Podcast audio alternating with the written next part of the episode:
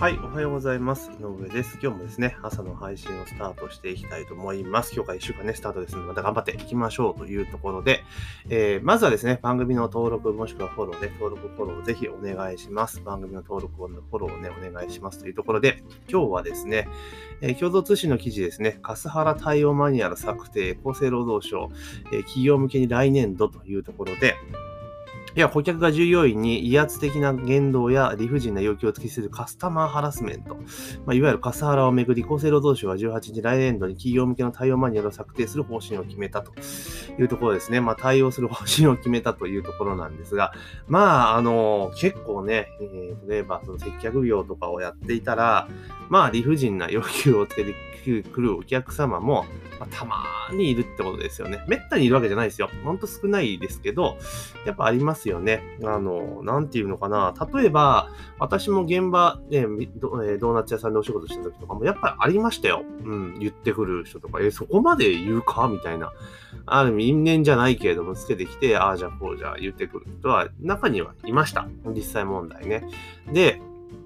やっぱりこれって、あの、まあ、人間な、相手も人間なんで、まあ、あることはあるんですけれども、やっぱり淡々と粛々と、えー、感情を消して対応していかないと、こういうのって足元すくわれてしまうんですよね。で、向こうの要求でも見えているわけですよ。ある意味、それガンガン言ってストレス解消しているのか、もしくは金品要求をしているのか、みたいなことがあるわけなんですね。ですから、まあ、ギャンギャンギャン言われた時というのは、もう、ひたすら、言う、あの、なんつうかな、反論とかでもしちゃ、してるとやっぱダメなんですよね。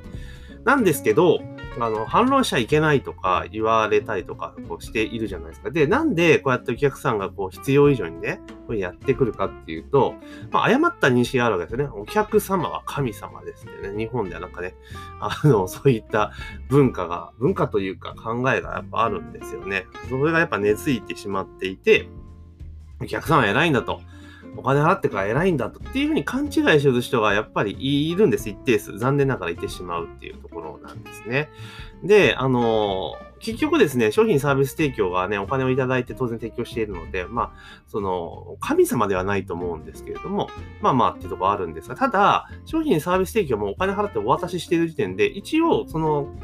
なんかな、取引は終わってるわけなんですよ。だからもう対等なわけなんですね。お客さんと、あれは対等なわけなんですよ。基本的には。で、もちろん、お店側にね、あの不手際があったりとかして、お客さんに迷惑かけちゃったよとかいう場合はね、ちゃんとね、申し訳ございませんって謝る必要はあると思います。詫びる必要はあると、お詫びするね、えー、必要はあると思いますが、ただそうじゃない時もあるわけだし、まあ謝ってもそれでもね、なんか必要以上になんか必要に、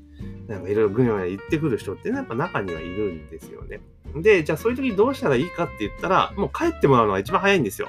うん、帰ってもらうのは。もうお帰りくださいと。で、あの、もうお金返して返しちゃえばいいんですよ。うん、もうお帰りくださいと。いやー、このお店はお客に対してそんな対応するのかっていうふうに多分言ってくると思うんですけど、いやいやもう、あの、こうやって言われていると、あの、お客、周りのお客様も不愉快な気持ちになりますし、みたいな感じで、で、そこまでも満足いただけないんだったらもうお返しますので、もうすぐ、もう速やかにお帰りくださいと。で、もう二度と、あのね、こうやってお互いに不満にオーバーしてもしまってもいけないので、もうお帰りくださいと。まあ、次から、あの、ご来店いただかなくて結構ですから、みたいな感じで、ま、言ってしまうと。で、ここであんまり必要以上にね、こうなんかネチネチ言っちゃうと、例えばそれが SNS とかに拡散されてしまったりとかするので、あの、今、今の世の中だとね、なんかちゃんと普通に、普通に対応して申し訳ございませんって言って、もうこれ以上はもうどうにもできないので、ご満足いただけないんだったらお帰りいただいてよろしいですか？みたいな感じで言うっていうところですよね。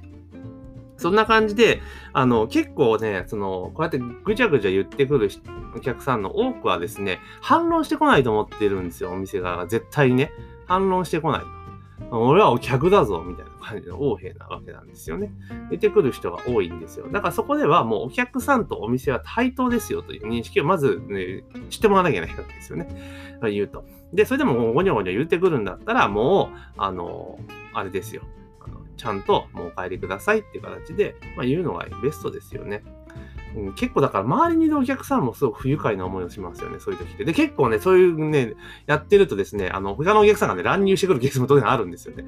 あったりはするんですが、まあ基本的にはもうお帰りくださいって言って、もう来ないでくださいっていうのが一番いいのかなと。で、よくね、そういう時に、あの、なんていうのかな、あの、例えばね、それはアルバイトスタッフしかいないとかっていうケースもまあまああるわけですよね。で、そういった時には、もう、あの、店長がですね、あの、店長が、もうそういったことがあった場合は、もうこれ我慢できないなとか、ちょっとこれ無理だなと思った場合は、もう、えー、お帰りいただくような形にしてくれと。で、そういうお客さん来たらもうすぐ電話しろと。あの、行くからっていう形にしてあげれば、まあ、バイトとかも安心できるのかなというところですよね。だから、あの、まあ、まあ、対応マニュアルとかっていうところでね、あの、ガチャガチャやるよりも、むしろ、もうそういったお客さんが来た時にはもう帰っていただくというところを対応方針を、あの、しっかりとですね、決めてしまえば、基本的にはそんなにね、あの、ぐちぐち言ってくる人ってなかなかいなくなると思うんですよね。うん。だからもうそして結局ストレス、今ってもうね、いろんなところで結構ストレス溜めてるから、そういうところでこう、自分よりちょっと弱い立場の人で反撃してこない人を狙って言ってきてるケースがほとんどなんで、そういうところをこううまくね、ちゃんともう、もう来ないでくださいっていうのも一個の手かなというところですね。だから私自身も、本当に現場の時に何度となく言ったことはあります。もう来ないでくださいと。いうことですね。あとは、あの、飲食とかの場合だと、あの、保健所に言うぞっていう風に言うケースも結構あったりしますよね。なんかちょっとトラブルがあって、いや、もうなんだ、ちょっと保健所とかね、別に出るとこ出てもいいんですよ、的なことを言ってくる人はいるんですけれども、基本的には、あの、むしろ保健所に言ってもらった方がいいんですよね。お店に落ちてはなければ絶対に。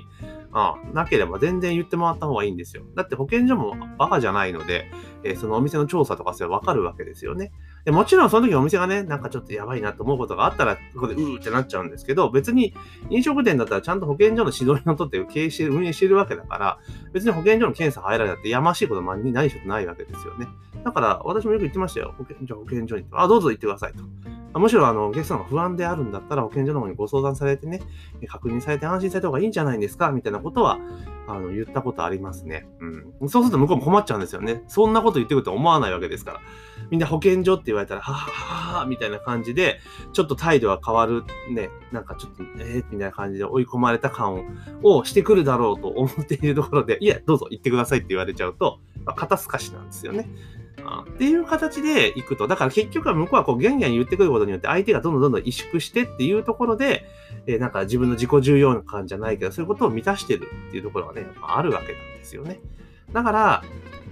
やっぱりね、あの、ちゃんと店にですよ、ダメですよ。あの、クレームを全部こうね、跳ね返せって言ってるわけではなくて、ちゃんとだから、例えば本当にお店に落ちてがあったクレームとかには、精神性に対応すべきだと思いますけど、まあ、それでも必要以上に要求してくる場合は、もうその、例えば自分たちの店の落ち度があったとしても、もうそれをね、超えるような、例えば人格否定するようなこと言ってきたりとか、ちょっとそ人としてどうなんて言ってくる奴らもいるわけですよ。その時はもう、もうお客さんじゃなくなるわけですから、いやいや、そこまで言われたらみたいな話になってくると思うんで、で、喧嘩腰になっちゃうとややこしくなっちゃうから、もうそこは淡々と返していって、あ、そうですか、そう残念ですね、みたいな感じで対応するしかないかなというところですね。うん。なので、こういったところをやっぱりね、そのカスハラ対応マニュアルっていうところを、まあ、厚生省労働省がね、ここまでのラインを作って、それを超える場合はもう、厳正な対応して構いませんよ、みたいな感じで、やっていくのもいいですし、例えばあと、まあ、個人経営の店なかなか難しいけど、チェーン店であったら、むしろバンバン訴訟するぐらいの勢いで行った方がいいんじゃないですかね。その必要以上に、あの、なんていうのかな、その、なんつうの、攻めてきたりとかね、あの、やってくるような人がいた場合は、もう訴訟、訴訟するって言い方おかしいけれども、だってお店って防犯カメラがついてるし、音って残ってるわけじゃないですか。だから、例えばそれを、あの、ずっとやっていて、まあこれもほんたまらんなと思った場合は、それを使って、まあ警察にだってこれ恐喝とかそういうところにもなるわけですよね。まあ被害届出すとか、そういう形でやっぱりこう、多分ね、こいつガチッと対応するぞっていうところを見せたら多分数減ってくると思うんですよね。まあ、あとはだから SNS で晒すとかね。まあ、そうすると企業モラルがどうなんじゃって言って叩いてくる人もいるけれども、でも、それで人一人が精神疾患になってね、あの、働けなくなっちゃうってことを考えたらもう犯罪に等しいわけじゃないですか。だったらそれだったらもう反撃じゃないけど、もう晒しますと。だから、いきなり晒すのはダメだけれども、えー、店内の様子は撮影していますと。で、もし、そのなんか、事件、事故とかあった場合には、ね、それはね、当局に提出しますよみたいなことをちゃんと書いといてやれば、まあいいんじゃない？ないかなというふうに思いますよね。うん。だから、本当なんかね、今ちょっとコロナね、コロナ禍の中でいろいろね、ずっと規制されていて、まあ、以前よりマシになったと言いながらも、やっぱストレス抱えてる人結構多かったりするわけですよ。で、そうなってくると、やっぱそういうところね、はけ口じゃないけど、しちゃう人ってやっぱ出てくるので、この辺はやっぱりね、そのまあ、行政の対応を待って、今ね、来年度の、ね、予算なので、今すぐってわけじゃないけど、これはもう会社側が全力で従業員を守るっていうスタンスを見せないと、いかんかなと思いますよね。あとはこんなことやって上司がやって、えー、上司が出てこない上司 いますよね。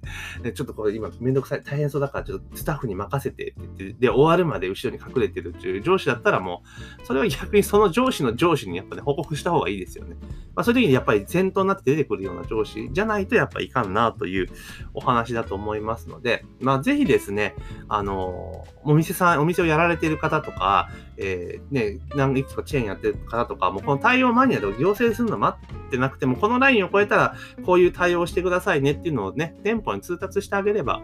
だいぶ変わってくるんじゃないかなと。もうとにかくお客さんが言うことは絶対だっていうふうに勘違いしてる人が両方いるんですよね。スタッフ側もそうじゃないですか。お客さん大事にしてくださいっていうのはあるんだけれども、まあ、ちゃんとあのマナーを持って対応できるお客さんが、あの、お客さんであって、それじゃない人はお客さんじゃないっていうことをしっかりとね、やっていくと。まあね、この辺ちょっとね、言い方を、おろし方を間違えると、あらぬクレームになってしまうリスクもあって非常に難しいところなんですが、ただその辺っていうのは、まあ、しっかりと、あの、抑えておきながら、やっていくと、いいんじゃないかなと。まあ結構難しい問題ですが、ただ一つ言えることはお客さん神様じゃないと。お客様とは対等なんだぞっていうふうに認識をするのが一点。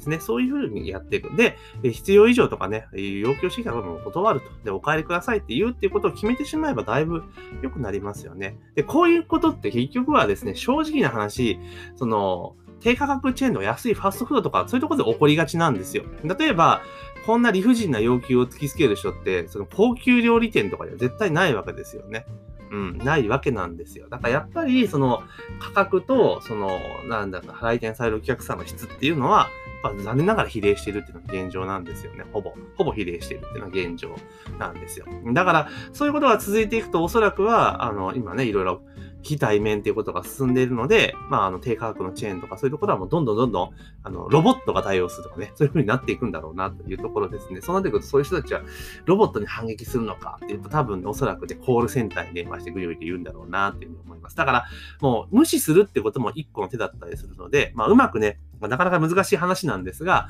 やっぱお店としてね、会社として対応方針でしっかり決めることが重要かなというふうにちょっと思いました。なのでね、まあ、行政がこうやって動き始めたってことは悪いことではないんですけれども、まあ、それよりもね、じゃあ1年間の間、参っちゃいますから、まあ、どんどんね、お店の方がやっていくと。で、行政とかこういうところに、その被害に遭った人をどうサポートするのか、どう支援するのかっていうことに、やっぱり重きを置いてってあげる方がいいかなというふうに思いました。というところで今日はですね、えー、朝の配信というところで、えー、笠原台風マニアの策定というところで、